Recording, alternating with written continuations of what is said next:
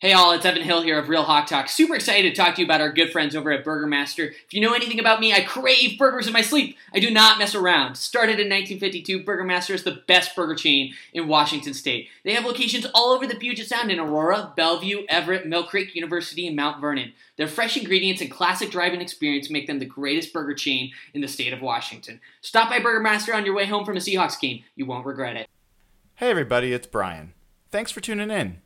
If you're ready to buy or sell a home in Pierce, South King, or Snohomish County, please check out John Hurlbut and his team over at Altitude Homes. John's an old friend and someone I know you can trust. He will also donate $500 to Ben's Fund for every closed transaction. I know how hard it is to find a real estate agent who has your best interest in mind. John can be that guy for you and benefit a great cause to boot. Check them out on the web at altitude-re.com slash HB. Again, altitude-re.com slash HB. Or give them a call at 253-222-2626. That's 253-222-2626. Go Hawks! Hey all, Evan Hill here of Real Hawk Talk. Super excited to talk to you guys about our good friend Blake Johnson of ManifestFit.com.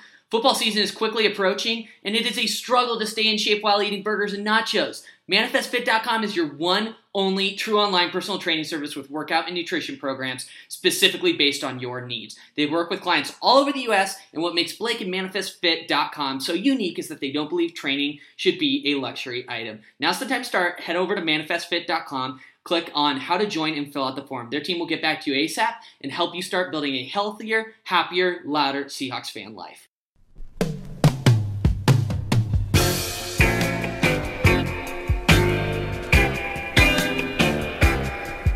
Hey everybody, it is Brian Nemhauser, and uh, we are back for another edition of Real Hawk Talk. This is episode 64. Can you believe it? We have part of the crew here right now. Um, we got some other folks. It, wouldn't be a Real Hawk Talk without Jeff having some sort of technical difficulties. He will probably hop on and hop off a few times. Um, we will welcome him and say goodbye probably during that period. And uh, Nathan Ernst uh, told us he's going to be a couple minutes late. The man has numerous children, a full time job, uh, a very large beard. There's a lot to take care of for the man. So um, we will start with all that you need, which is myself, Brian Nemhauser at Hawk Blogger, and Mr. Evan Hill. Evan at Evan Hill C. Is that it? Yep. Evan Hill S E A on Twitter. Welcome, dude. Thank you. The real reason you want to tune in to see this beautiful face, I am here. My presence is here. That's true. It's quorum as long as as long as you're here, Evan. Um, but you know we've got a lot to cover tonight. Um, it's I'm super excited and appreciative that we're able to get together this week. I'm going to be out next week pulling uh, sockeye salmon out of the Kenai River, but um, there's a ton to go over. We've got um, uh, training camp starting next week. We've got position battles. We've got 53 man roster projections. We've got uh, contract news. We've got injury news we've got all sorts of things to cover. So we're gonna get get started, but before we do, um, I want to welcome a couple new sponsors to Real Hawk Talk. And Evan, I'm gonna have to ask you to start with the first. Um, it's a it's a brand that I think a lot of people in the state of Washington are familiar with. Uh, it's one that both tastes good and is fun. Um, let folks know uh, who has joined the, the squad as a new sponsor for Real Hawk Talk. Yeah, no, I, am super excited to. I don't know if you guys saw it on Twitter. Maybe some of you have, but Burgermaster, the best.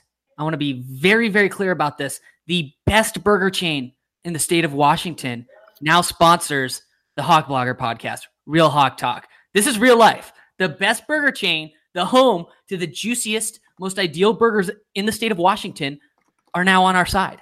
So that is super exciting.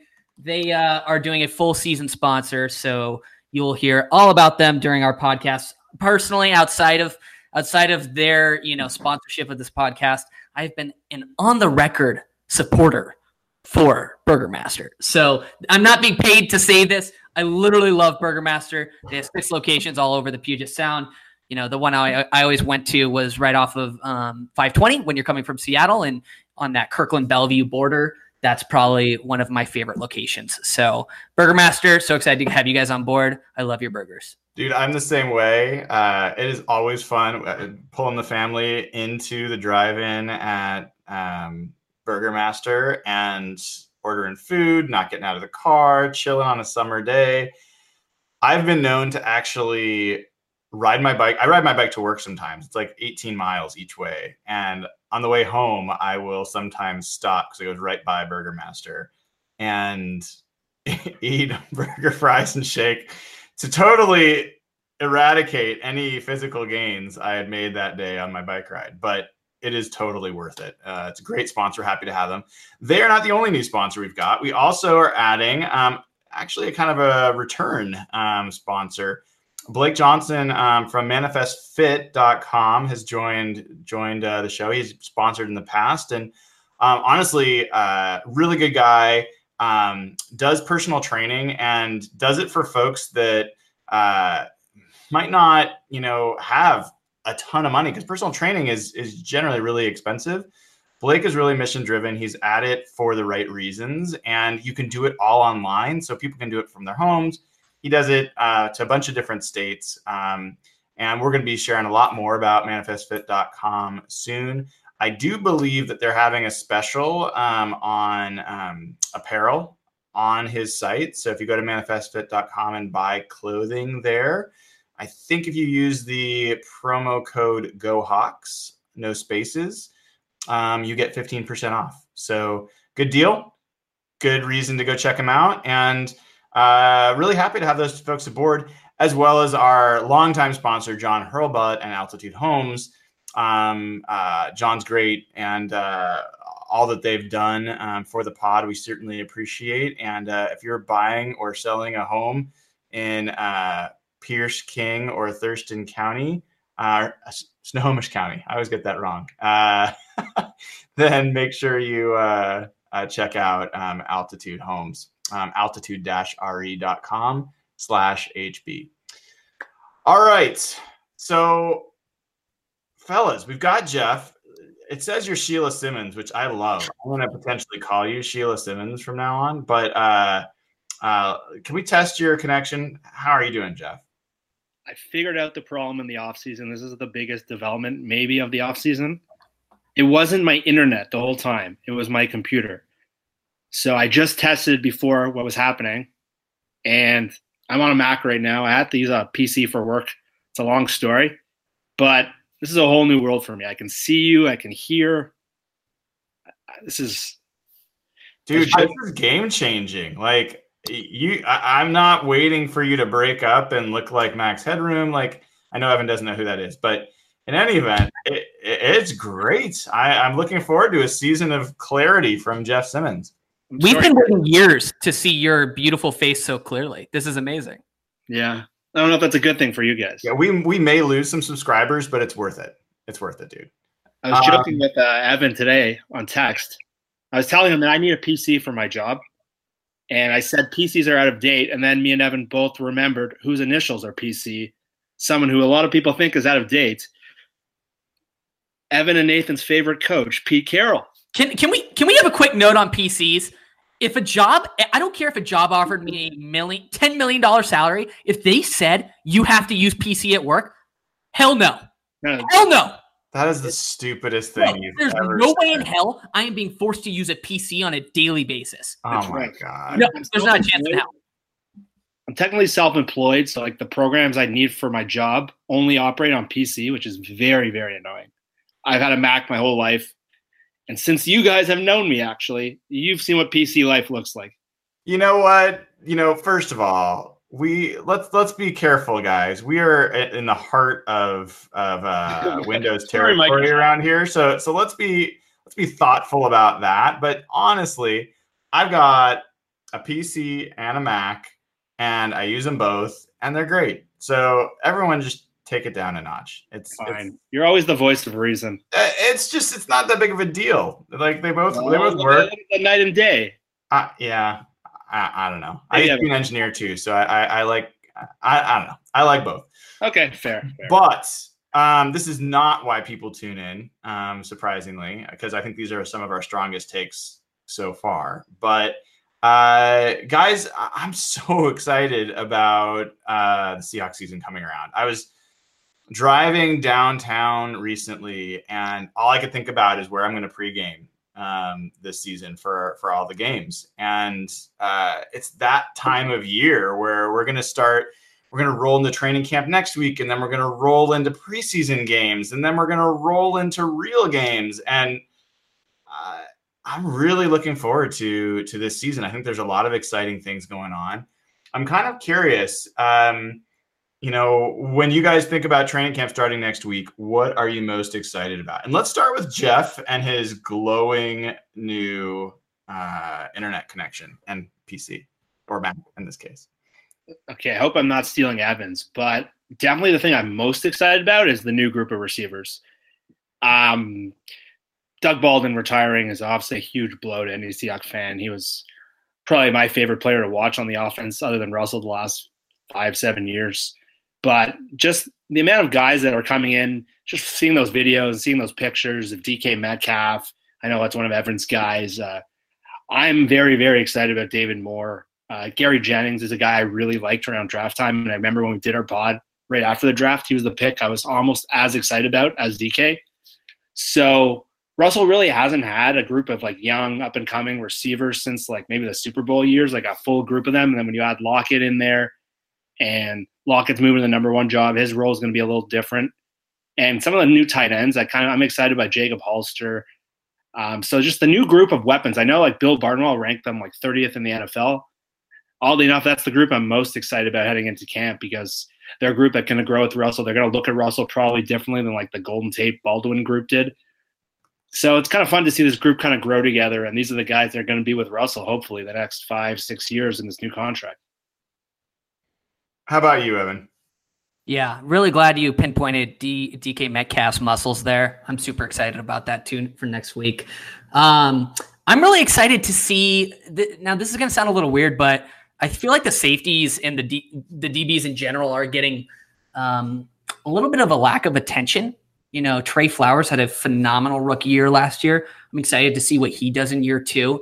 Shaq Griffin is entering year three after a sort of rough year two. Really, I know you were a big sort of um, downer on him last year, and and honestly, with good reason. Um, but we we drafted some really really exciting talent, and I'd say the most exciting player for me, maybe out of all of our rookies, is Marquise Blair. You know, Pete Carroll, I think it was right after they drafted him on day two in those, you know, post selection press conferences that they were going to start him at strong safety, working in the box, using his kind of big hit potential. Um, and, and, it'll be interesting to see what happens with Bradley McDougald. Does that mean Bradley McDougald goes to free safety, or is Marquise Blair like competing to try to beat out Bradley McDougald for strong safety? You know, really don't know what the situation is there. But um, I think this defensive back group, although they receive a lot of crap, like they could, if they take some steps forward, they could end up being pretty decent. Yeah, that's a good one. I, you know, I think the thing I'm most looking forward to um, in in camp is definitely the receiver group. I mean, first of all, one of the only things you can really judge in camp is receiving group and and uh, defensive backs, uh, specifically corners. Um, you can do a little bit of, of one-on-one pass rush drills and get a little bit of, of um, offensive line, defensive line, and pass protection or pass rush. But uh, you know, there's a lot of doubts about DK Metcalf. Um, I think for some for good reason. But all I need to see is him run straight and fast and be tall and jump high and catch a pass in traffic, and I'll feel pretty good. And if he doesn't do that, I'm gonna feel pretty disappointed. I mean, generally, my first practice, my first impressions have have served me pretty well over the years um, at, at training camp, and you know, last year the two things that I really that really hit me the first two days were one, wow, this team has really lost a lot of talent. Like there is no Kam Chancellor, there is no Richard Sherman. That you know Earl Thomas wasn't there at that point. Like it felt like a very different team and a much you know far less of of a team than it had been before. And the other thing was that wow, Rashad Penny looks like he doesn't have anything special to offer. Like he just didn't stand out to me in any particular way. And he showed some things in the season eventually, but but I think that proved to be generally pretty true for for most of the the season. He was he was a disappointment. I think anyone, even Evan, um, that would say otherwise, I think is uh, not when he lost weight, not when he dropped ten to fifteen pounds. Not I don't know that that ever really happened. I thought there was like an official quote on the record that that happened. You know, there was official he quote on the weight, record but... that he was 240 at some point. So like uh, he he says those were never true. So um, I, I'm actually honestly I'm looking forward to seeing Rashad Penny this year, and I hope that what they said was true. Which they said a lot of things that, but I hope that his injury caused him some issues, that he had some adjustment, that he's now ready to to be back to the the player that they thought he was going to be. Um, that would be nice. I, I think I think we need multiple running backs because you need to be recruiting, or you need to be strongly rooting for Rashad Penny because if you don't, and he's bad, guess who's getting a thirteen million dollar extension after year three, maybe year four? Chris Carson. So if you don't want to invest money in the running back position, you better be rooting like hell for Rashad Penny. Yeah, I know. I, I'm well aware of that, and as big of a Chris Carson fan as I am, I, I certainly am not interested in the Seahawks doing what I think a lot of Dallas Cowboys fans are currently struggling with. Um, the notion that they're going to have to sink a lot of money into Ezekiel Elliott, and uh, I, I, as much as I am I am pretty much agnostic about the running game. I think it's useful. I actually ha- don't have as much negativity, but I also am not like religious about it. I certainly don't want to spend that kind of money on that position. I, I think that you can get those people to do what you need to do at a lot less uh, than that. So I think there's pretty much unity on that perspective um, on this pod, at least. Mr. Ernst has joined the party. Are you ready to actually join? Can I talk to you, Nathan? Yes. You awesome. can talk to me.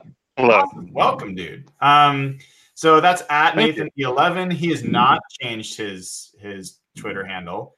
Um, uh, I actually think he should take at Evan on HB. Would actually be a really good troll, but uh, that's okay. Um, so Nathan, the question that I posed was, uh, what are you most looking forward to about training camp starting next week? It can be a player, it can be anything. Uh, I mean, you guys talked about wide receiver. Obviously, that's going to be really, really interesting. Um, I mean, DK Metcalf is going to be the star of this entire preseason, I think. Um, but maybe, and, and I mean, that's an important spot too. Like, it, it's not just that he looks like he's going to be super fun and potentially super good, but um, they need someone else to step up um, probably two or maybe even three somebody's really. Uh, but the other one that um, will be really interesting to see is what is going on with the nickel corner spot. Uh, is that Ugo Amadi's job to lose? Uh, you know, in your post, you have him as a safety. I think they're going to give him a lot of chances to take the nickel job, um, but we'll see. Um, or do they do something different there? Is there some kind of like a hybrid thing that they start to do with him um, since he's got some flexibility? Uh, Kalen Reed, uh, Jamar Taylor, um, Jeremy Boykins. I mean, a bunch of guys. Akeem King is in the running there, but he's you know not. A lot of those guys are not your prototypical um, nickel types, and even Amadi, who's more of the prototypical size for a nickel, he's a little smaller. Uh, doesn't have that kind of top end athleticism that I think you hope a nickel corner has. So uh, that'll be really interesting to watch and see how that whole group shakes out. That's a great one. I, and to be clear, so um, Nathan's referring to um, I published a 53 man roster, and I've got my cat here like all over me. That's what's going on here. Um, so I published 53 man roster. We'll talk about that a little bit. And I base the positions based off where the Seahawks list the player. Um, and also, additionally, I also, from a where they played in minicamp or were reported to play. So Amadi, because of all the injuries at safety, he almost exclusively was a safety during minicamp. They got some look at him uh, and nickel, and I know that they want to. And I think I'm with you, Nathan. I think that's his position. Um, although it would be it would be huge, huge if Ugo Amadi could prove that he is a challenger for the free safety position. Because to your point earlier, Evan, about um, Marquise Blair and Bradley McDougald, Bradley McDougald has been very clear that his preference is strong safety. That's the that's the position he feels most comfortable in. That's where he feels like he excels. He can play free safety, so they do have that optionality, but he doesn't feel like that's his best spot. The only guy that I know for sure on the Seahawks roster that has played free safety in the Seahawks defense is Tedric Thompson. And I don't know that any of us feel particularly good about him on this um, podcast. And Amadi, I mean, he's, I haven't looked, but do you guys know off the top of your head? I think he's faster than Thompson, but I think some of us might be faster. So I, I don't know. A low bar. I know, right? But that's, that's kind of the point. Uh, so uh, he, he, ran a 4.52 40 yard dash. And what was Tedric like? Four six, four six five. Uh, that is a great question. He was a four money guess. Brian is four point six zero. Good work. Okay. Yeah, I knew there's a six in there. so bad. Never good when you're going from like a four two seven guy and Earl Thomas to a four six guy. It's a big anyway, drop. I think I did the calculations and the difference in yardage coverage between Earl and Tedric in the span of like two seconds was like five yards or something like something crazy. Like there's a huge, huge difference there. So anyway, I, I think the Seahawks actually they lost Justin Coleman, who we, we all I think we're, we're fond of and felt like was a good a good nickel corner. Um, obviously, got paid like he's a good nickel corner. But I actually think they have some really decent options there. And if Amadi can emerge at safety, I think that would be a really big win. Um, uh, that said, I, am not I'm not assuming that's going to happen. Is there anyone else? Um, any of you guys know that that is an option at free safety? Um, I guess Marquise Blair played a little bit of that in college. Um, Nathan, you've watched him a little bit. Did you see him yeah, I mean Blair's the same kind of deal as McDougald. Like he, uh, except he hasn't even shown it at the NFL level. But it's the same thing. Like he can play free safety. It wasn't what he was best at. Um, maybe under some tutelage of Pete, and uh, you know, after a year or two, I mean, he's got the athleticism, I think, to do it. Um, but I, I, wouldn't expect that anytime soon. I, I don't think that's going to be pretty if he is does end up there, especially with some of the comments that we've heard about Blair so far already. Yeah, I mean, Jeff, one of the things that that Evan brought up Marquise Blair as a guy he's really high on. I think all of us are interested in him. He's certainly an, an athlete. Um, you want to see a guy that's a hard hitter. Like he's got some of the credentials that I think we're looking for, and he was a high draft pick, so the Seahawks think highly of him.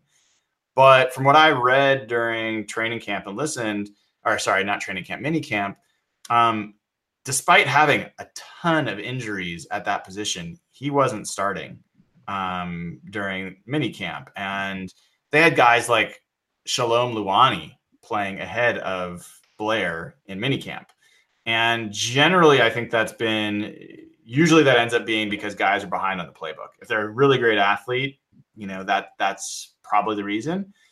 Uh, we now hear that he is on PUP. Um, the Seahawks brought rookies in a week early this year, which is something they have not done before. And the news today was that you know he, as well as Phil Haynes, um, Ben Burr-Kirven, and one other guy. Anyone know off the top of their head? Was it Demarcus Christmas? Maybe. I think it was. Yeah, it yeah. was. Okay. Um, those four were placed on PUP we'll talk about how big of a deal that is. But from a specifically focusing on Blair, is it realistic to expect him to compete for a starting spot in in the preseason? Not sure whether it's realistic, but unfortunately, I feel like honestly, there's some potential in the safety group, but there is not a lot of depth. For example, if Tedric gets hurt, if Blair gets hurt, So there's one player behind you. Like, like where's the depth there? Where's the, there's some concerns. Like whether he likes it or not, he's going to be thrown right into the mix and probably, if he's lucky, start. So it, it's kind of a it's an exciting situation, but it's also kind of scary. Yeah. What are your thoughts, Jeff? Um, I think if you look at the way that Pete's brought along rookies historically, he usually puts like creates packages for them, especially defensive backs, and kind of utilizes them to their strengths rather than kind of throw them into the fire. I know he did that with Earl and Bobby and KJ probably, but if you remember the way he kind of used a lot of more unique players as rookies, he wanted to kind of just give them packages designed for them, and then by year two, that's when he kind of unleashes them. Sort of what they did with Kam, and they've done it with some other players. Even Sherman wasn't supposed to play much his rookie year. So I think Blair's probably going to be in a role like that. I don't expect him to play free safety really at all. I think his strength is more hitting than center field coverage or deep coverage. Every time they've talked about what kind of hit, ferocious hitter he is, he's probably better along the line of scrimmage. So another guy I could see playing if McDougald does kick out to free safety is Lano Hill. Is it Lano Hill now? It is Lano Hill. He's dropped the DE. Yeah. So when P was talking in the offseason earlier, like anytime you bring up the safety group, Delano Hill would always get mentioned and Tedric wouldn't. To me, that kind of jumped off the page a bit. I, I know Delano Hill was starting to come on last year at the end of the year before he got injured. And maybe that's something to get excited about. But really, there's four safeties we're probably going to see play. It's who are going to be in the mix. It's probably Blair, Hill, McDougald, who's got a bad knee historically, and hopefully, no, we don't have to watch him, but Tedric's in that mix. So those are the four guys. If one gets hurt, who's left? Shalom Luani. It's those are the four guys who are probably battling, right? Yeah, you've got at that position, you got Bradley McDougald, Tedric Thompson, Marquise Blair, Lano Hill. Um, does it is it does it say something bad about me that I, I like him less with two less letters in his name? I, I don't I like Delano. I don't know what that says about me. Anyway, um, uh, Ugo Amadi, Shalom Luani, um, Jalen Harvey, and Marwin Evans. So yeah, maybe, maybe sign Eric Berry then. I, I, he's probably never going to play again, but I still would give him a training camp, you know, no guarantee contract and bring him in here to compete. Um, who knows? So they should have signed Earl. Got a lot of money. Yeah, yeah. maybe I'm being unrealistic, but get back to me next year. Yeah, like, I, I'm really interested to see how many years of that contract Earl plays. Um, oh, we shall see. I miss Earl already. I definitely miss having him, but I think they made the right call. I really do. Um, uh, well, eventually. Um, but but in any event, um, so that position, I think we've we've hit on it. We've talked about it in this pod a lot. Safety is question mark. God, God, imagine if Bradley McDougald goes down. I mean, he's not. He's had some injury issues. You've got nothing that's proven at that position, um, and safety is absolutely crucial for this team. So, um, Marquise Blair will get plenty of opportunities to find his way onto the field. I think if you're looking at just upside and talent, he seems to be a guy that that has that chance to do it. But I think Lano Hill is the other guy um, that that you kind of hope emerges. Do you know what the I do you know what I think the logical conclusion here is though is that they are probably really really betting that wow. Bradley McDougald starts at free safety because if you add Bradley McDougald to that Amadi and that Tedric Thompson group, okay, then you've got you know three players at free safety, and then in strong safety you have Blair, Delano Hill, and and I guess Bradley McDougald who can do both. So you know, there's the potential that Bradley could be playing free safety this year. I'm assuming that's the case. It, it would be a huge win and a shock if that's not the case. Um, well, unless it's Tedric Thompson that's that's playing free safety um, because no one else was proven to be better. So it's that's gonna be an interesting group to watch. It's a little hard to really judge them in in training camp. Preseason's a little bit better. Um, but let's talk about some of the other position groups. Let's go from one of the biggest question mark position groups to one of the strongest. Um, how do you guys feel about the running back group this year? Um, and let me run down who's on that list. um, You can feel any way you want about how important. I'm just gonna hang out over here and sip my beer for a little bit. Let you guys chew on this one. This is you've got Chris Carson, Rashad Penny, Travis Homer, um, J.D. McKissic, C.J. Prosise, Bo Scarborough, and Marcelius Sutton. Um, not to mention Nick. Is it Bellore or Bellori? Uh, is a fullback. So I think that personally, I'm happy Mike Davis has moved on. Um, I think that this gives an opportunity for uh, a third down running back that could actually be more of a receiver out of the backfield, like a JD McKissic, um, or even a CJ Prosise if that happens, or Travis Homer. I think Travis Homer is a guy that most people have forgotten about. He was a draft pick. He was a guy that the the Seahawks said was maybe the best special teams player they scouted in the whole draft, um, and also is known as a good receiver and a good um, uh, pass protector. So I think there's a decent chance he's going to get some opportunities to take that third running back spot. Um, I'm kind of curious where you guys are at on the running back position. And why don't we start with you, Evan? I know you're chomping at the bit.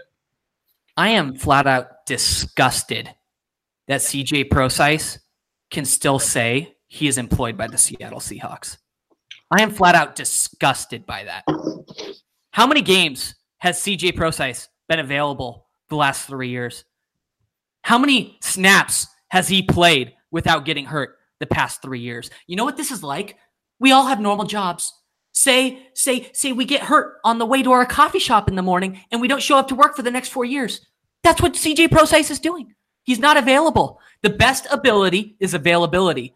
And to be frank, he hasn't been available.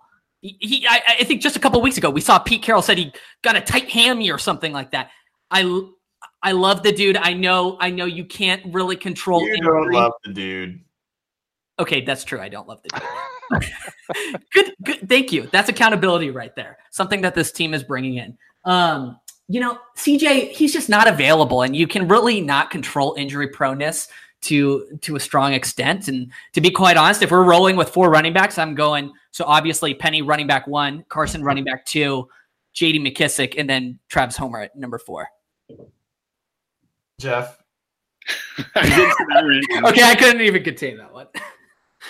Well, just to touch on what Evan said quickly. Like I, I agree for most of what you said in terms of Prosise is and the disappointment with them, but like really what's the alternative? Cutting him? You might as well just keep him for the rest of his rookie contract and then just not sign him, right?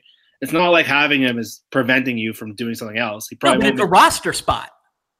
Yeah, but who you it depends. It's Who a they really man roster spot, not a 50. might not make the roster. Well, anyway, I'm happy again. I'm happy with Brian said. I'm happy Mike Davis was gone. He played well last year, but that damn two minute drill with Mike Davis plotting up the middle for two yards and those dump off passes to Mike Davis, that drove me crazy. That's why I have no more hair left. Um, those were the worst. I know Schotty has Twitter now, so I'm good. I'm glad we don't have to talk about Mike Davis to him. Um, yeah, objectively, I'm like I'm more closer to Nathan in terms of yeah, passing probably should be more of a priority, but in terms of looking at the roster objectively, running back is clearly a strength of theirs. Chris Carson. I think people forget how good Chris Carson was. I know like the advanced metrics were really, really high on him. PFF is really, really high on him. And just like kind of reading, I'm reading a lot of fantasy football stuff now, and they have no idea how to make like make of this running back group. They keep pushing Rashaad Penny because he was the first round pick, but Chris Carson was one of the best running backs in the league. If you looked at more advanced stats and if you watched him play every week like we did, he was really good. So I'm excited to see how he responds. I know he's kind of coming off an injury, but watching him play, I know they probably gave him too many carries last year, but he was fun to watch. Penny, I do think will be better. I don't think he'll ever be a first round kind of player, but I think now that he's comfortable, I think like a comparable maybe. Uh, he obviously doesn't have this kind of talent, but Melvin Gordon, if you remember, had a really bad rookie year. The game was a little fast for him. He had I think he didn't score a touchdown, and they picked him like seventh overall, and he he really jumped the second year. I don't know if Penny will take a, that kind of jump, but with the depth they have, like one to five, and if they can use McKissic as a more in the passing game, I still think receivers the group I'm looking forward and more excited about. But just on paper, running back is clearly one of their strengths, other than offensive line, which is probably their second biggest strength other than quarterback, which is bizarre to say. Well, we'll talk about that. I mean, I, I think um, uh, if you talk about the running back position there, I, I, so I'll, I'll say my piece on CJ Prosise and move on because I don't think he's going to make the roster, and I'm one of his bigger proponents. I think he's the most talented running back of the group. Oh, stop it. I absolutely do. He's not better than Chris Carson right now. He's he's the most talented running back of the group. Um, I, think, What? I do. I, I believe that to be true. Um, Nathan Jeff, Never you're, you're not going to stand for that, right? I mean, obviously he's wrong because running backs don't matter; they're all the same. But he's so happy. To I don't think that's the backup you were looking for.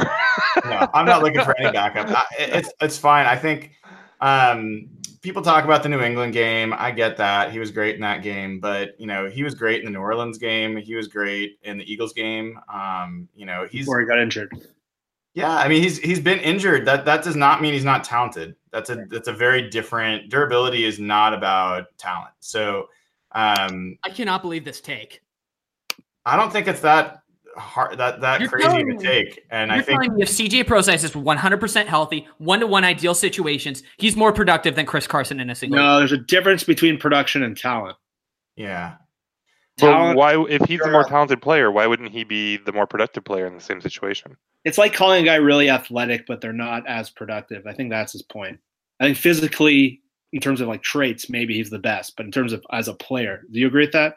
It's a little bit of navel gazing. I mean, I, I'm not nearly. I don't think this is nearly as hot of a take as Evan wants it to be. But uh, look, I mean, well, I mean, I guess I, I kind of, I mean, again, like I, I don't think that there's really meaningful differences between running backs for the most part. But like, are, are we just talking about physical talent? Because, I mean, I would probably agree if we're just talking about it in like in terms of you know combine type stuff. But overall talent. So, so look, I, I I assess running backs in a few different ways. Like, um, what's their ability to? I mean, there's different types of runs. Are they where are they able to get to the edge? Can they run outside? Are they able to be physical and get tough yards inside? Are they able to make people miss? Um, then increasingly, how are they as a receiver? Can they split out? Can they run routes? Um, and what can they do in those types of situations? And then obviously things like pass protection, which I put a little bit less priority on than the other things. And Prosise is a former receiver and runs extremely good routes and is very dangerous. Has proven in what we can all agree has been a very small amount of snaps. He's proven to be an extremely dangerous weapon out of the backfield as a receiver. Um, that's something Carson Carson's been a good uh, a good receiver when when given the chance, but he's not he's not built that way, and he's certainly from a lateral quickness perspective, he's not the same player that Prosise is. Um, where Carson is clearly better, and I'm a huge Chris Carson fan, clearly better than CJ Prosise is is power and and running between the tackles. I think he's better, but Prosise was not was not bad there. He was actually really physical, far more physical than I expected, and had more wiggle um, in between the tackles than Carson did. So I know you're going to be on the Beast Pod here soon, and if folks don't listen to the Beast Pod, uh, they should. It's a good show. Uh, he's pod. It's the pod. yeah, whatever. It's the place that people go other than this podcast. So, um, so I, I know that there's some guys over there that have similar points of view that I do, but it doesn't even really matter because he's not the his path to this roster is. I don't see how he makes it. I just don't see like how you can keep a guy with one year left on his contract that's had durability issues when you've got a guy like JD McKissic that can do a lot of the same things and can be a returner, um, participate in special teams. And you got a guy like Travis Homer who's now got four years of club control in front of him as a rookie and is a bit uh, a special teams player. Um, so I don't think it'll end up mattering, but you you scoff at it, Evan. I will just say the reason he's still on the roster is because John and Pete feel similarly about CJ Prosise as I do, um, or else he wouldn't be around. That's been proven by other players. That's fine, but they have a better better version of CJ Prosise on the roster already, and his name is JD McKissic. So hmm. There's no reason that they can't keep both though. Like they kept six last year. If you know, going by the projection that Brian you put together, Prosise is six. They keep that many again. And I mean, I think there's some other stuff. You know, they might keep more other positions, so maybe they won't keep six. That's a little bit more than they've done historically, but I don't know who's beaten Prosise out necessarily. Yeah, if they go to six, then he could be around, but it also could be that Bo Scarborough steps forward. you know, that guy's a uh, a tank. Uh, I'm kind of eager to see what he looks like, but I have a feeling he's bounced around. If if he had something to offer, he probably would have shown it already. So that is way more time than I expected us to get on the running back spot. I, am happy about that personally, but um, I know Nathan's dying a little bit on the inside. Well, I um, will say, uh, I'll throw one thing out here. It's kind of interesting. They've got three guys now that are that that have. I don't know if their hallmark is really receiving, but they've got Prosise, who was a former receiver. They've got McKissic, who was a former receiver. They've got Homer, who is another smaller, kind of shiftier type of running back. It's a little interesting to see them have three of those guys um, as kind of a contrast to maybe the more typical bigger backs that they've liked. So I wonder if there's if they're just kind of throwing a lot against the wall there. I don't know that they're particularly enamored with McKissic. Prosise obviously can't stay healthy, so maybe that's why they bring Homer in. But um, kind of interesting the, the the makeup of this group. You know, I've been very consistent on this projection, and I'm, I'm sticking with it. Uh, you're going to see Schotty throw to his running backs a lot more this coming season that is going to be one of the ways that the the team throws more than they did last year. And um, I don't know who it's going to be, whether it's going to be Homer or McKissic that are the recipient of a lot of. I think Chris Carson is going to get targeted a lot more as a receiver. Um, and they've actually even said some of that publicly. So that's not even that crazy. But I think you're right. I think you're right, Nathan. I think they're they're looking for guys that can be receivers out of the backfield, and I think that's going to be a bigger part of their offense. Um, and I think I think it's gonna be great. I think it's gonna be a great addition to their offense to, to have a little bit more of that going on. Um, I'd take that on second and 12 over a run up the middle any day. Um, so I gotta say, guys, I think the strongest position on the roster, other than maybe if you want to say quarterback, because Russell's, you know, what he is, isn't it linebacker? For sure. 100%. I mean, uh, let me run it down for you, and you tell me if you think that there's been a better running back group um, from one to six, let's say. Um, you can even go one to five, whatever you want. You've got Bobby Wagner, KJ Wright, Mychal Kendricks. Those are like your likely starters. Then you've got Cody Barton, who you know was your third round pick. Yeah. Yeah. Yep. Um, Barkevious Mingo, who I think probably belongs as a defensive end now, but we'll, we'll talk about that a little bit.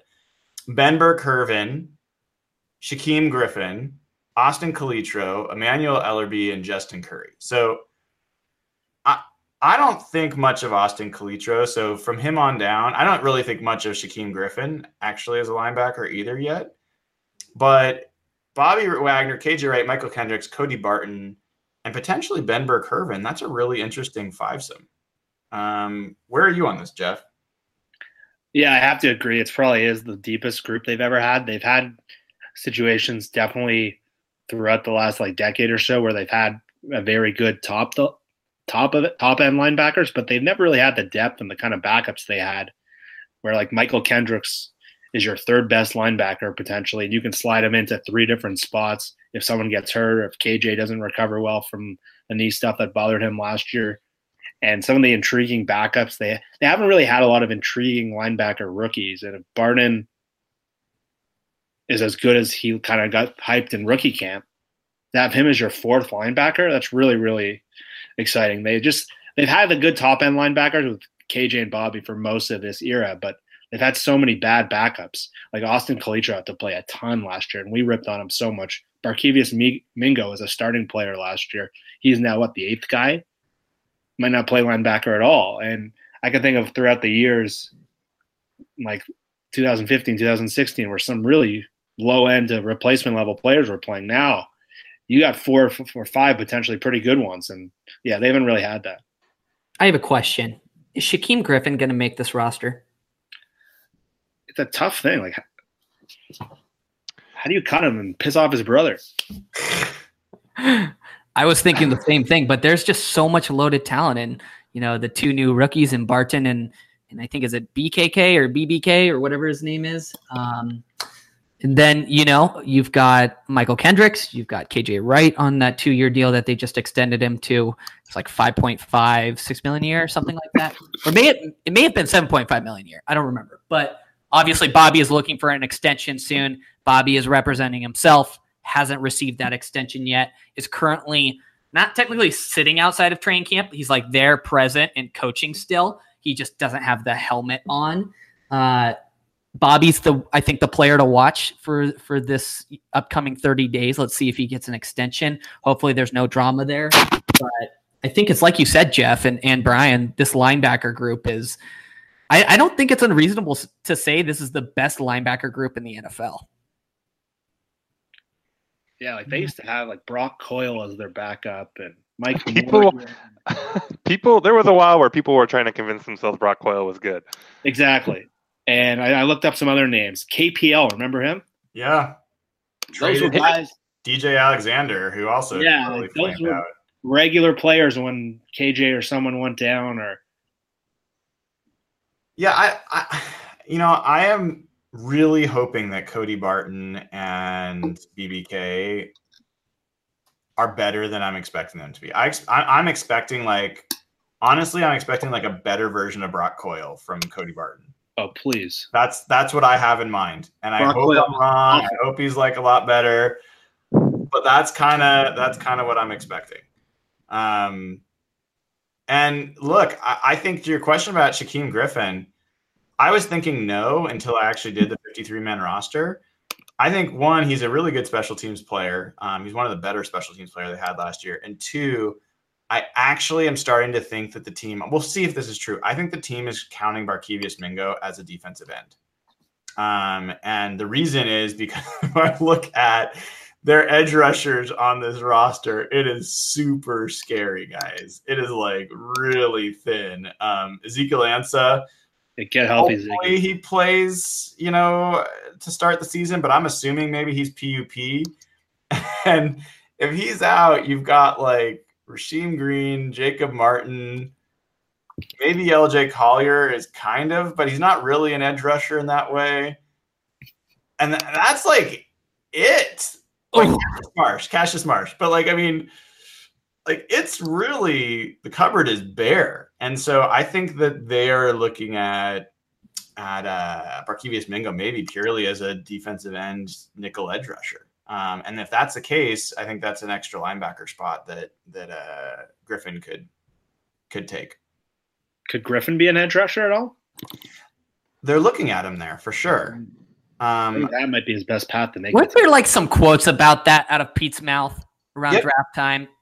Yep. Yeah. They've been, they've been pretty honest about that, but like, I he's just too small for that to be his position. I, I, I just don't think like I think he can be a special teams player, a rotational pass rusher, but I think he still has got to be working as a linebacker. And from what I understand, he's working as a Sam. Um, so he had been a will. I don't think playing off the line is his is where he's going to do well ever. So I think that's why the Sam position probably makes more sense for him. And we'll see. He did make some plays. He just like made a lot of really boneheaded plays as well. So you know, we'll see. Um, but yeah, you, so Nathan, you're you're so high on Cody Barton. Give me give me give me reasons to feel that confident about it. I, I think he's going to be a good player. I mean, to compare him to Brock Coyle, like it's just not. It's it's just. So who's, I, who's in your mind when you who's your mind's eye when you think of Cody Barton? Like who who comes to mind?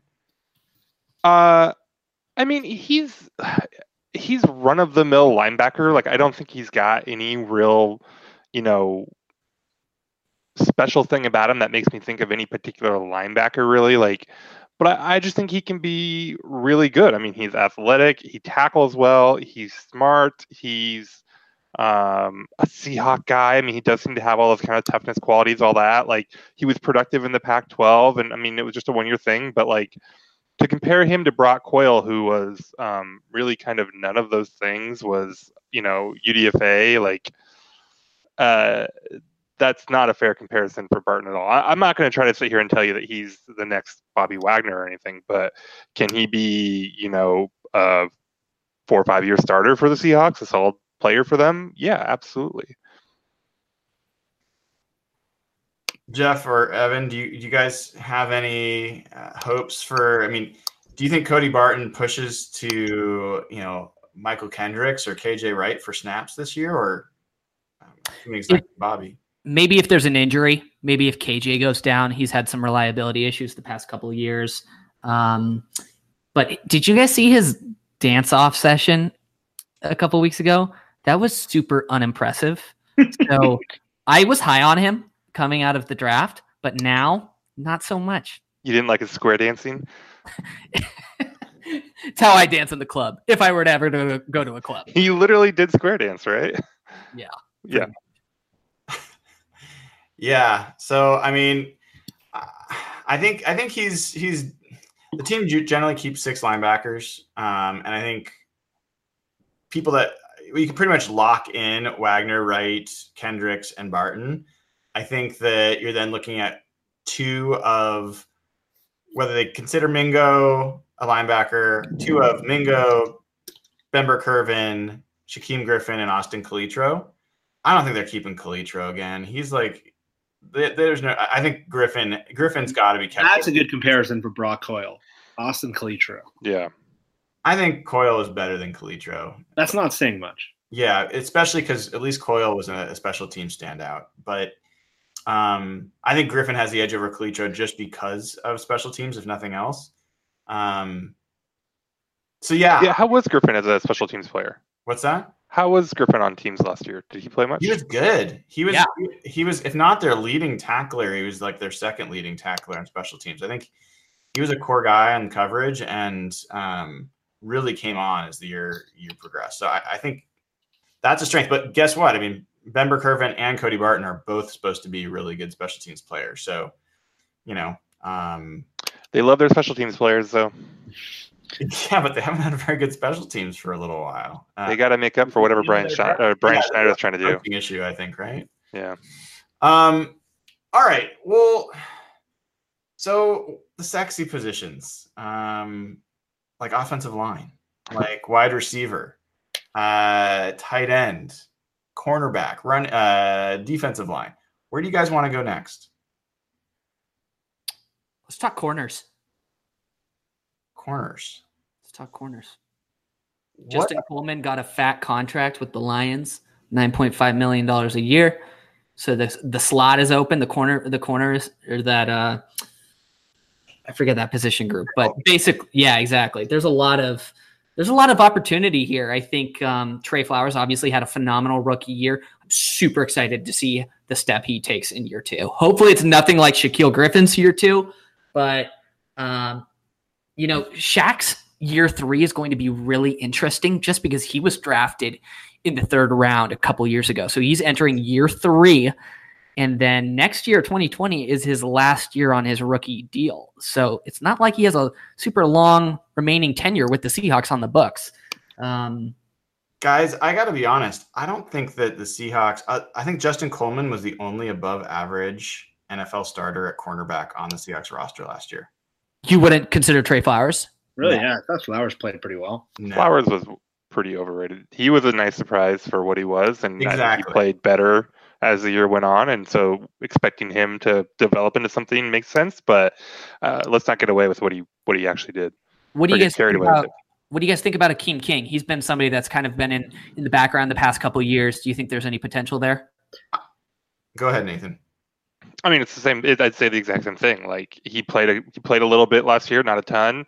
He, I mean, he had one nice game where they used him pretty well against Travis Kelce on the Chiefs. So it's the same thing. Like, yeah, it makes sense to be optimistic about him, but let's not pretend like he had some kind of year that he didn't. Right? I mean, he was what he was. Yeah, I think I think he's a matchup player. Kelce was his best game of the year. I think you can use him against bigger slot guys, but against like the really fast, like speedy slot guys, I think that's a really bad situation for him, and I think he would get exposed there. So he's a guy that helps to have, but I don't think he's your every down Walter Thurmond kind of slot guy, right? Yeah, that's Yeah. the thing. I, I think a lot of people have been talking about Akeem King as the odds-on favorite to take over for Justin Coleman. I that's not how I see it. Um, I, th- I don't think he's the right body type for for being an every down nickel corner, and I think he's much more of an edge corner. So unless you're gonna, I don't think you're really gonna slide. Shaquill Griffin could maybe slide inside. He's got a little bit more of the lateral agility. Tre Flowers certainly couldn't slide inside. So, um, I, I think Akeem King is like he's that third safety kind of role that plays corner and matches up. Um, I think he's a backup edge corner. Um, but like I the guy that I have my eye on, I, I'm really high on Jeremy Boykins. Um, I really liked his body type. I liked the way he looked last year. I think he's had a year of seasoning with the team. I think he's poised to step forward. It would really worry me if um, if Neiko Thorpe gets the job. They've been talking up Neiko Thorpe a little bit, and I think that would be a real sign that the young players did not step forward, um, and that the overall talent level dropped at, at, that position. So that to me is a bellwether. If Neiko Thorpe gets the nickel corner job, Seahawks fans should be pretty concerned. Um, if someone else steps up and grabs it, um, I think that's great. Kalen Reed's the other name that's come up. Um, and, and you know, best man win.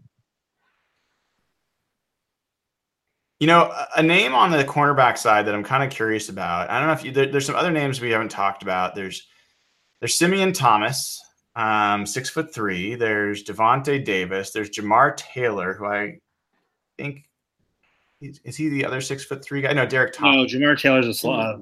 Yeah, slot guy. Yeah, he's yeah, He's been yeah. around in the league for a while. So I'm really intrigued by Simeon Thomas. Six three um, was a guy that they acquired late, like right before the season started last year, and basically stashed him around um, for a year. I haven't had a chance to really see him play, but generally when John and Pete do that with a guy, like um, the next year they they show up as, as someone interesting. So um, I'm kind of curious about him. Is there are there any of those other names that you guys have any feelings about one way or another? Um, I like I like the other Thomas a little bit, Derek Thomas, mildly interesting. Um, I mean, he's your prototypical Seahawk type, long, athletic, tall. Um, I don't necessarily know that he has any better shot of being the one that breaks out than Simeon Thomas has. I just or does. I just know that I've, I've watched him more from Baylor, so uh, I like him. I think he's one to watch. So, I mean, this position group, guys, um, we really need Shaquill Griffin and Tre Flowers to step forward quite a bit from where they were last year for this group to be solid. I, I think that Shaquill Griffin, his first year, was an above average starting corner. That, that at least that's my assessment. I don't mm-hmm. think he was that last year. I think Tre Flowers, I expected to be a disaster uh, as a rookie. Not that he couldn't improve, but he was not. I think he was passable, but I don't think he was anywhere near like your average starting corner um, last year. I think that there's a lot of reason to hope that he's he does develop and step forward in his second year. Um, everything we've heard is that he's a smart guy. He studies. He you know he's a hard worker. Like and if he started out better than we expected, or at least better than I expected, I think there's reason to expect him to grow. Um, so then you're really looking at at that nickel position. That's going to be one of the key bellwethers for this defense um, heading into next year because Justin Coleman played a really good nickel corner, and if you insert someone there that's not very good, uh, and you've already got the safety problems we've talked about, that could be a real issue. Yeah, um, heading into the season. Yeah, Coleman had a lot of tackling issues last year. It's true. So that may that might actually improve. There was a lot of like third downs that got away from him. But yeah, he he was a big uh, playmaker. But I think the Cole group really comes down to how Shaq Griffin plays. And I know you mentioned this, Brian, in your article. It was kind of promising to hear him say that he did have a bad season. He did step back, and really he looked like a guy in that first year that was going to take a huge step forward. And he was pretty bad last year. He didn't make plays on the ball. He got beat too much. I think I think the group really, really. I know the nickel's important, but I think they can kind of mix and match based on matchups. I think really comes down to what he's like, and it's Tre Flowers is a guy. Yeah, we don't know what he'll be in year two. Now the team's kind of having the book on him more, but I really think if Shaq Griffin becomes a good player, that will take the team a long way. And if he's like he was last year, they're going to have a lot of trouble in coverage.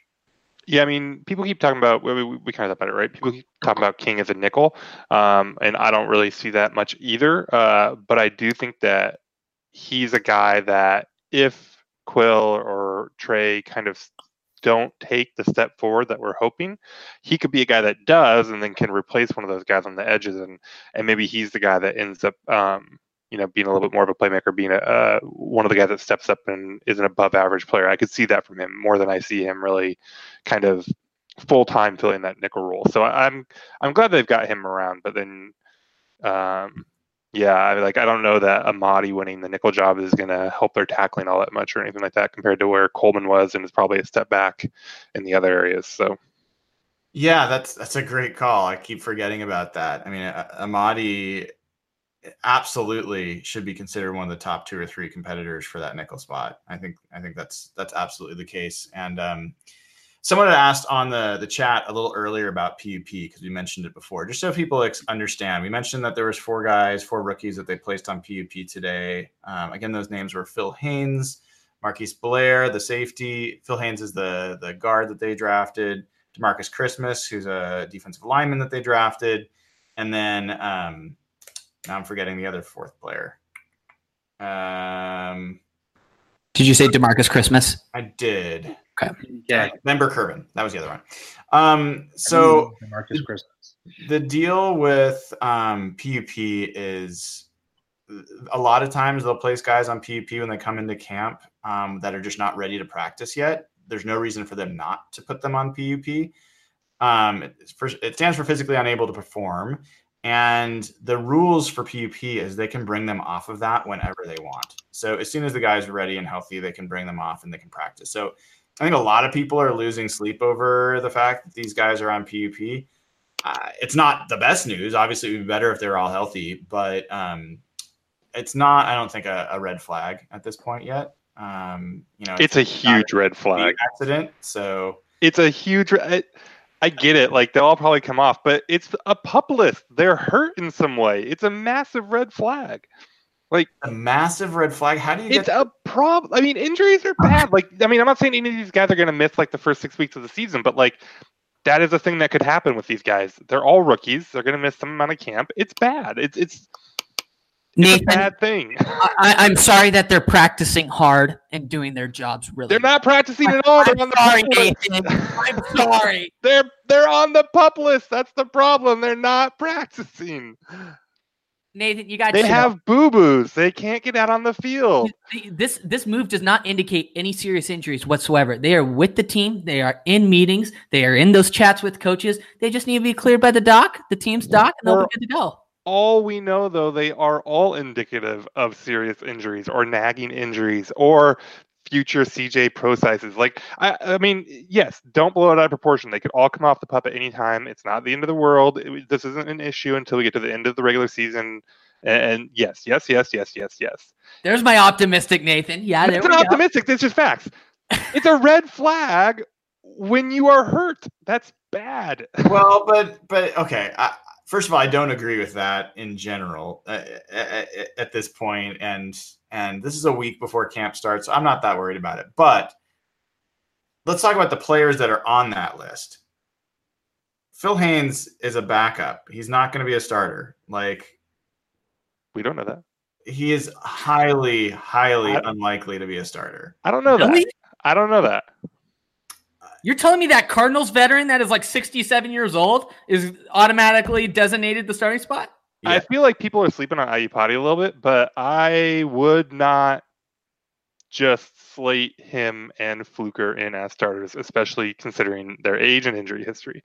And and Tom Cable is gone. It is a new day. Also, Phil Haynes might be might be kind of good.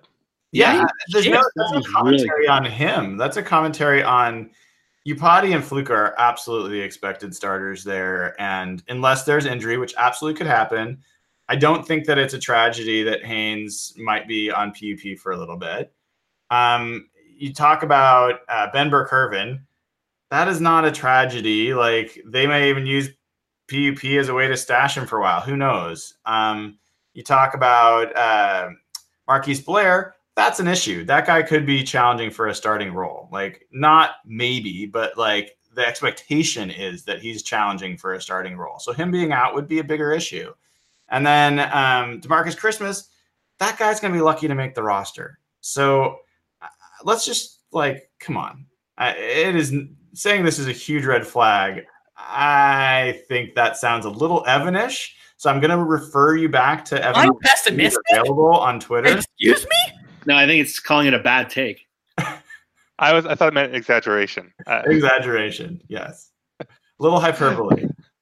but no, bad take's probably right actually too. Uh, no, I mean it's not like a huge red flag, but it Okay. actually is a Good. red flag. It is bad. There I is think no it's like a- goodness. Of, like nothing about them being on pup is good. They're healing, positive. Nathan. They're Well, healing. We don't know that. The body heals. It could be terminal body for all we know. We don't know anything about this. How did healing work out for Malik McDowell? All right. Yeah, Evan. Oh, how did well, healing work out for CJ but- Prosise? God did not bless those two. Uh, he blessed McDowell with more uh, more money than I guess he's owed. So, um, anyway, people want to hear more about some of the other positions on this roster. And guys, I mean, everybody wants to talk about wide receiver. Everybody wants to hear about offensive line. Everybody wants to hear about defensive line. Um, I uh, I, gotta kind of talk about uh, defensive line. I, I, I want to talk about the other two, but I've got anxiety and I, I need your guys' help on this one. I mean, if we talked about linebacker being the strongest position group on the roster, and we talked about maybe safety being the weakest, is that what we kind of agree? We we on the same page there? No? Yeah. Yes. Yeah. Corner? Corner is stronger than safety, don't you think? Oh Like, no. I Oh mean, at no. least you got Bradley in the in. Yeah, in Bradley the safety McDougald is better than any corner is good in the cornerback group. And at least you can like pretend that maybe Blair and Amadi are gonna do something.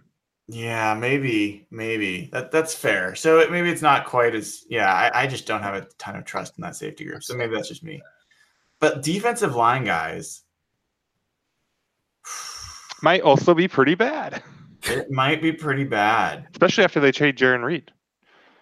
Actually, I'm 100% on that train. I, I think I'm skipping 100%. ahead, but He's no, I'm 100% on board right now. His his trade value is so high right now. So Is high. it? Yeah. Are you kidding me? How many how many DTs have had wait, how many sacks did he have last year? Was it Ten and 10? a half. Yeah, but what Dude, was- holy shit. We could get some picks for him. are you sure about that? Oh, come on. I mean, you're getting less than you got for Frank, Yes. which I mean, it could still be a lot. I don't know. I mean, I, you guys What's saw the that. of trading Jarran Reed right What's now? the you well? have to pay him in a year. Yeah, and he he's going to be he one huge money. Grady, but why not just get his production this year and then trade him next year like they did with Frank? because it might negatively impact his draft value. Saying like, oh, he's going to want a huge extension. Then you're so that you know trading team Wait is a second, But I guys, mean- I, I've got to, I've got to pull a Nathan here. Like, what are you saving the cap space for? Who are you going to spend it on if not for your young, durable, pass rushing interior defensive lineman who's been a good leader? Like, is it just the fact that it's a big number now that it's going to be 17 million? Because the the cap has gone way up. 17 is the new like, not. It's not about cap though. It's not about cap. It's about draft resources. What can you get in return for? him? Germain Ifedi needs to get paid. We are not paying Germain Ifedi. and, and let me tell you right now, if we pay Germain Ifedi, I'm done being a Seahawks fan. I quit. I quit. Shaquill Griffin's gonna need to get paid. Pay corners. Th- That's fine as long as we don't pay Ifedi. That's all. That's all. No, but uh, but honestly, it's all about. It, to, to me, it's two questions. What can we get in return from him for trade compensation in terms of draft picks? I don't really give a shit about cap space. And then point two, though, and I do give a little sh- a bit of a shit about cap space. It's does this player is this salary justified? Does his play justify this salary? So the market was just reset by Grady Jarrett with the Falcons. He got four years, $68 million. Um, that's what, 17 million a year? Yeah, math is hard. $17 million a year, $42 million, $42.5 million in total guarantees. Are you comfortable paying Jarran Reed 18 to 18.5 million dollars a year? Does his play justify 18 to 18.5 million dollars a year? Yes or no? Why is it 18 versus 17 or 17? Absolutely going to want to beat the market. He had better numbers statistically than Grady Jarrett did. Not over his career though. But it's going to be based on last year. Yeah, but that's why you don't pay him now. You wait and see what happens. Well, if you wait and see what happens, and he put up puts up another even just six plus sack year, I mean, then you he's gonna trade be- him, right? Sure. Guys, I mean, to what point we're just the reason we got into this conversation is you've got a really, really thin defensive line group. Jarran Reed may be your best player in that whole group. That's really disrespectful to Poona Ford. Wow. wow. Not Poona at all yet. I'm actually I- so excited about him. Seriously. Yeah, but to, to to what what's the upside for Poona Ford? If he's like if he's everything you hope he's going to be, what is Poona Ford going to do? He's going to be Stuff like the run. a Ruben. Elite run stuffer. right like i mean let's be realistic i think i think he might he might i think poona ford's got enough wiggle that he might get three sacks in a year you know and have a little bit of of pressure to him but and i i'm excited about him as being a disruptive force on the inside of that line but he's not i mean there have been like three defensive tackles in seahawks history that have recorded double digit sacks like cortez kennedy john randle and jarran reed and you've got plenty of money. So why? I, I don't. I just don't understand why you guys are so quick to get rid of a young, interior, durable, productive, ever improving each year defensive line. It doesn't make sense to me. Like, who I- I are you think going to get with that money, or who are you going to draft that's going to be better? That's the thing. Is I think that depending on what you can get in return, like if you can get a second round pick for him, I mean, you Oh. could probably find a better player. I mean, draft picks are. second rounder. I'm not doing it for a second rounder. Give me a low first and I'll do it. You're not getting it I don't know if you're getting a first for a defensive A late first? Really? No. I, No. I, I don't know. I mean, I didn't think that they'd get what they got for Frank, so Yeah. maybe I'm wrong on John this, but Schneider just finessed the Chiefs. Okay? he You gotta did. have a little bit more faith in our God because he is amazing. Well, I'm just saying though, like even at a second round level, you can probably call that a wash on talent potentially, and then Wait you know. What, based on what? Who are the second round or third round defensive linemen that the Seahawks have drafted in the last ten years that have been Frank Clark. Jarran Reed, Frank Clark and Jarran Reed, right? And and so two for two.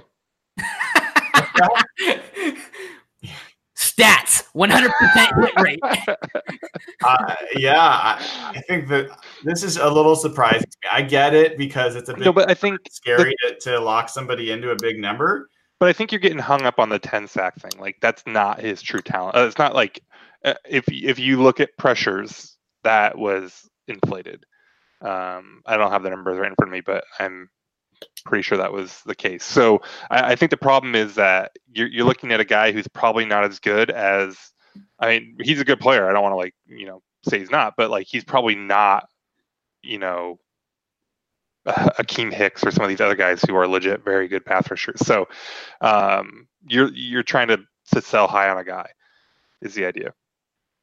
Yeah, I I, just- I, I don't think that he's going to be a 10 sack player. I mean, on any regular basis at all, but he's proven that he's got that ceiling. Um, even if he's a six sack player, that's pretty freaking valuable as a defensive tackle. Um, so I don't know.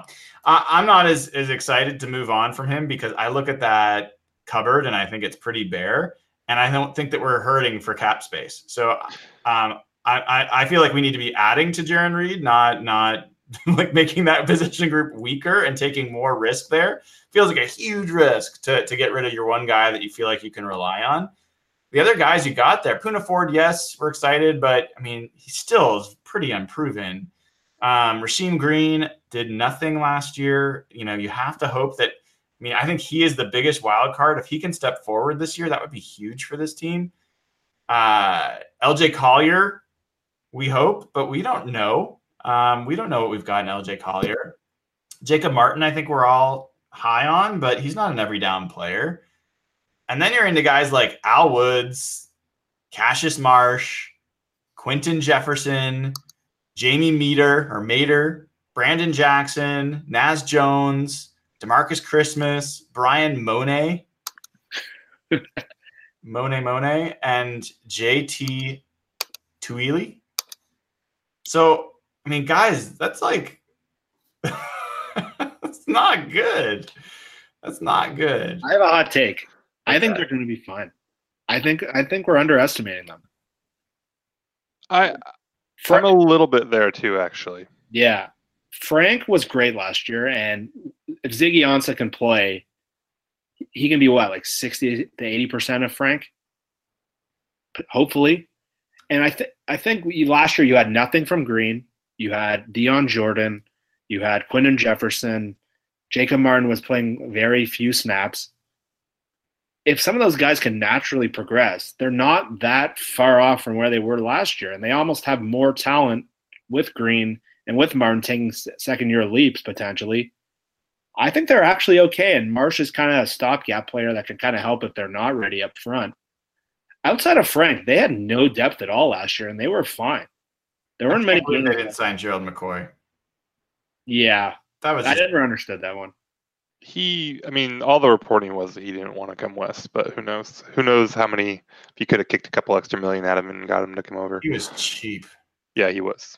Yeah, but yeah, all right. Well, I think they're Um, okay. so, I don't think they're good.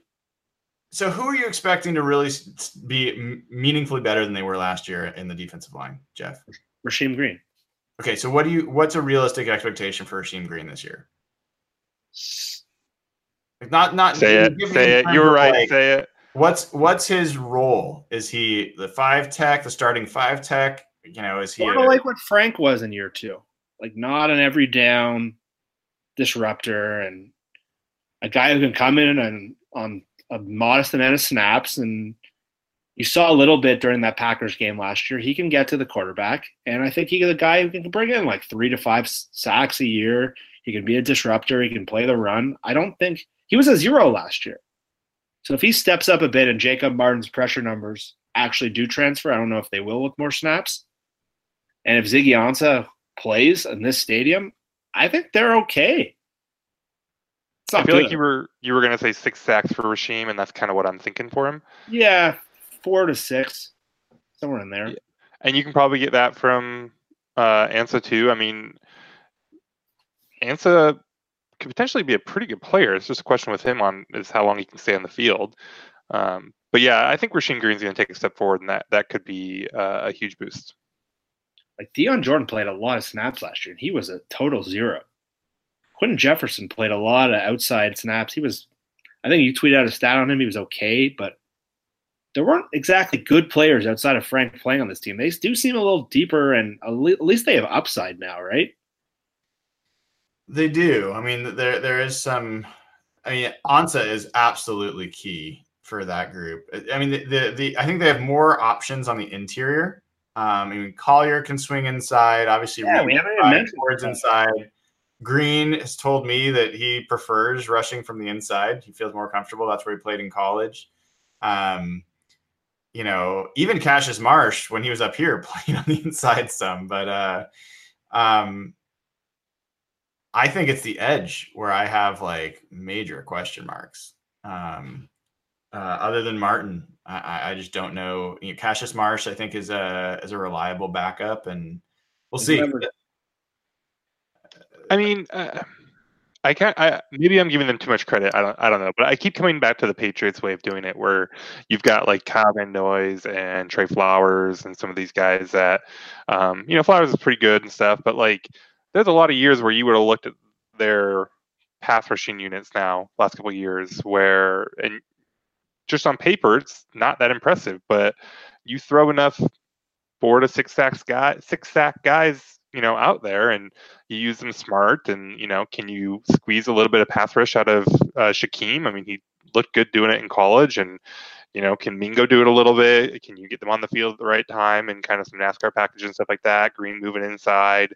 Um, there's talent here. Um, it's just a question of how much can how much pass rush can they manufacture. Yeah, I, I actually, I mean, I agree with that notion. I just think that that takes maybe some different coaching than the Seahawks have had. I think Dan Quinn, as a defensive line coach, was able to get that out of the defensive line. I like their defensive line coach now. I think he's been better, but um, look, the Patriots. Part of the reason they were able to operate, first of all, their their pass rush has been pretty atrocious during the regular season the past few years. They've been able to scheme it up in the playoffs um, which is when it really counts. But what they've done is they've had really great coverage. They've had great corners and they've had great safety play. And Seahawks really don't have either of those. So yeah, I don't know. Um, I think that all those things connect together. And I, I don't like being, you know, glass half empty, especially before the season. But that group has, let's just put it this way, that group has a lot to prove. They have a lot more to prove than that they've proven already. Um, heading into this this camp. So that, that's definitely a group to watch. Um, I know we're, we're, we're late into this, um, and hopefully you guys can stick around for a few more minutes. Um, we got to at least talk wide receiver. Um, that that's the the group everybody's super interested in. The Seahawks have kept. Um, uh, let's look. I've got it here. They've kept an average of 5.4 wide receivers since John and Pete came in. Um, they kept five last year. Every single year, I fall in love with a receiver, and most most of us do. And I think, oh my god, there's no way they can't keep six this year, and then they keep five. Um, last year really was no different, and and this year.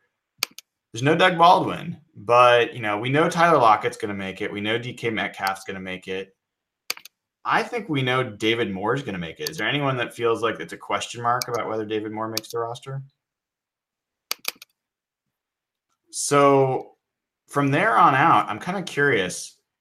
Like, besides DK Metcalf, I think we're all interested in seeing. Who are you guys looking at in the wide receiver group that's interesting to you? And if you say Jaron Brown, Nathan, I'm going to that's not me. That was not me that was yelling about Jaron Brown last year, talking about how good he was going to be because he caught like three get passes in a preseason game. Yeah. Evan. Hey, he received like he caught like eight straight receptions in training camp in front of me, and I nearly lost my crap. I know, but seriously, he was he was being targeted so heavily. He looked like he was going to be a big part of the offense. He really did. And then it just it just stopped like overnight. Yeah, I, I don't know what happened. Uh, but the player I'm actually like super excited about though is John Ursua, Ursua, slot receiver out of Hawaii, strong route runner, really good hands, a little undersized. He could be a real contributor. I'm not saying he's Doug Baldwin, but he might be. I think so. the thing with Ursua is that his hands are actually a question mark. Are you sure? He caught. I mean, he caught a ton of balls, obviously, but like, uh, uh, on watching him, drops were an issue, uh, and I think that the stats back that up. Although I don't remember specifically on that or not. Uh, he's interesting. I, I kind of think he won't make the team, which will be a little. What uh, you really think? You really don't think his route running? Ability oh no no route running yeah no no no he's like route running and all that like he he looks like a Welker type or whatever out there he's interesting um, but I don't think he'll make the team um, you don't think do he'll make the 53 roster no wow I because again, like I do the exact same thing as Brian. Like, oh, they're going to keep all these guys, and then like they don't keep half the guys I think they're going to keep. Uh, I mean, it's Lockett. Matt- typically, is it five or six? Five. Yeah. Ooh. Like religiously five, right? Like pretty close. Yeah. And I mean, so I mean, it's like Lockett, Metcalf, Moore, Jennings. Oh. Brown is in there, and then I think I think Turner. I like Turner. I've got a soft spot for Turner. No, but but that that's five though. But that's five right there. So you have Tyler Lockett, DK Metcalf, David Moore, and probably Gary Jennings, who are all locks. Those yeah. are four players. And then you have Jaron Brown on that second year of his two year deal. And then you have Ursua, who's the seventh yeah. round pick. And you got Turner, you've got, and then you got a bunch of just type of flyer types that, like, if they end up beating Ursua out, it's not going to be any huge. Mar Darboh's not making the team. No. You know, Zach, Zach, Whitman has been a huge supporter of him publicly. So and I really respect Zach's opinion. And so his, you know, uh, standing Darboh has been pretty compelling. But uh, I, I also think that Pete hates us um, and maybe me specifically if he knows I exist. And so if Darboh ends up making the roster, I'm not. It's just it just feels like a thing that almost should happen at this point with the, the amount of crap that dude's gotten. no way. I, I, I, I, oh my god. But, but, I mean, I feel like when I'm most convicted about what Pete will or won't do is when I'm the most like wrong. I, I've just seen enough of him over two training camps to say like. But you said it yourself about some other guys. Like they don't keep these guys around for nothing. Yeah. I, there's something they like about Amara Darboh. It's different. So like, um, a guy like Simeon Thomas, there's no reason to bring him around unless they have belief in him. Um, a guy like Amara Darboh is a draft embarrassment. Like they have reason to hope that he works out so that they don't look like idiots for drafting him in the third round. So I see that as a little differently. Um, the guy that so so first of all, it very, very, I think 80% chance, maybe 90% chance is that you're talking about Tyler Lockett, DK Metcalf, um, uh, David Moore, Gary Jennings, and Jaron Brown. And I'm going to cry that Jaron Brown is taking a, a, roster spot from one of these younger receivers. I, I, I cry. Nathan, Nathan, you bring up drops as a huge issue for Ursua, but Jermaine Kearse was a Seahawk for several years. So yeah, he was a very good player. Actually, I think you're overestimating him. uh, remind me how many game-winning catches John Ursua made for the Seahawks. Oh my gosh! Uh, oh God, I can't even handle. I, I I have to break in because this is this is this is retread. But the, the, guy the guy that I have my eye on, um, and I'm hoping that he steps forward is Caleb Scott. Six foot two, two hundred pounds. Um, run like a four four or something. Like has like a thirty seven inch vertical. Like really decent athlete, and actually he was hurt a lot of training camp last year. And when I saw him finally get on the field, I was really intrigued by the way he looked as a receiver. Um, and so I'm I think it's it's a super long shot, but that's one guy I'm really curious to see how it, it like he may be the guy like what was it Steven Williams uh, a few years ago that was just like the talk of training camp or uh, what was the guy that was in the Super Bowl for us uh, you know that that was like the one hit wonder? Chris Matthews. Chris yeah. Matthews. Like yeah watch out for Caleb Scott. I know Terry Wright actually Evan to your chagrin um, he was getting a lot of uh, pub during minicamp as a guy that was really standing out um, and it was benefiting from Ursua being injured and not playing.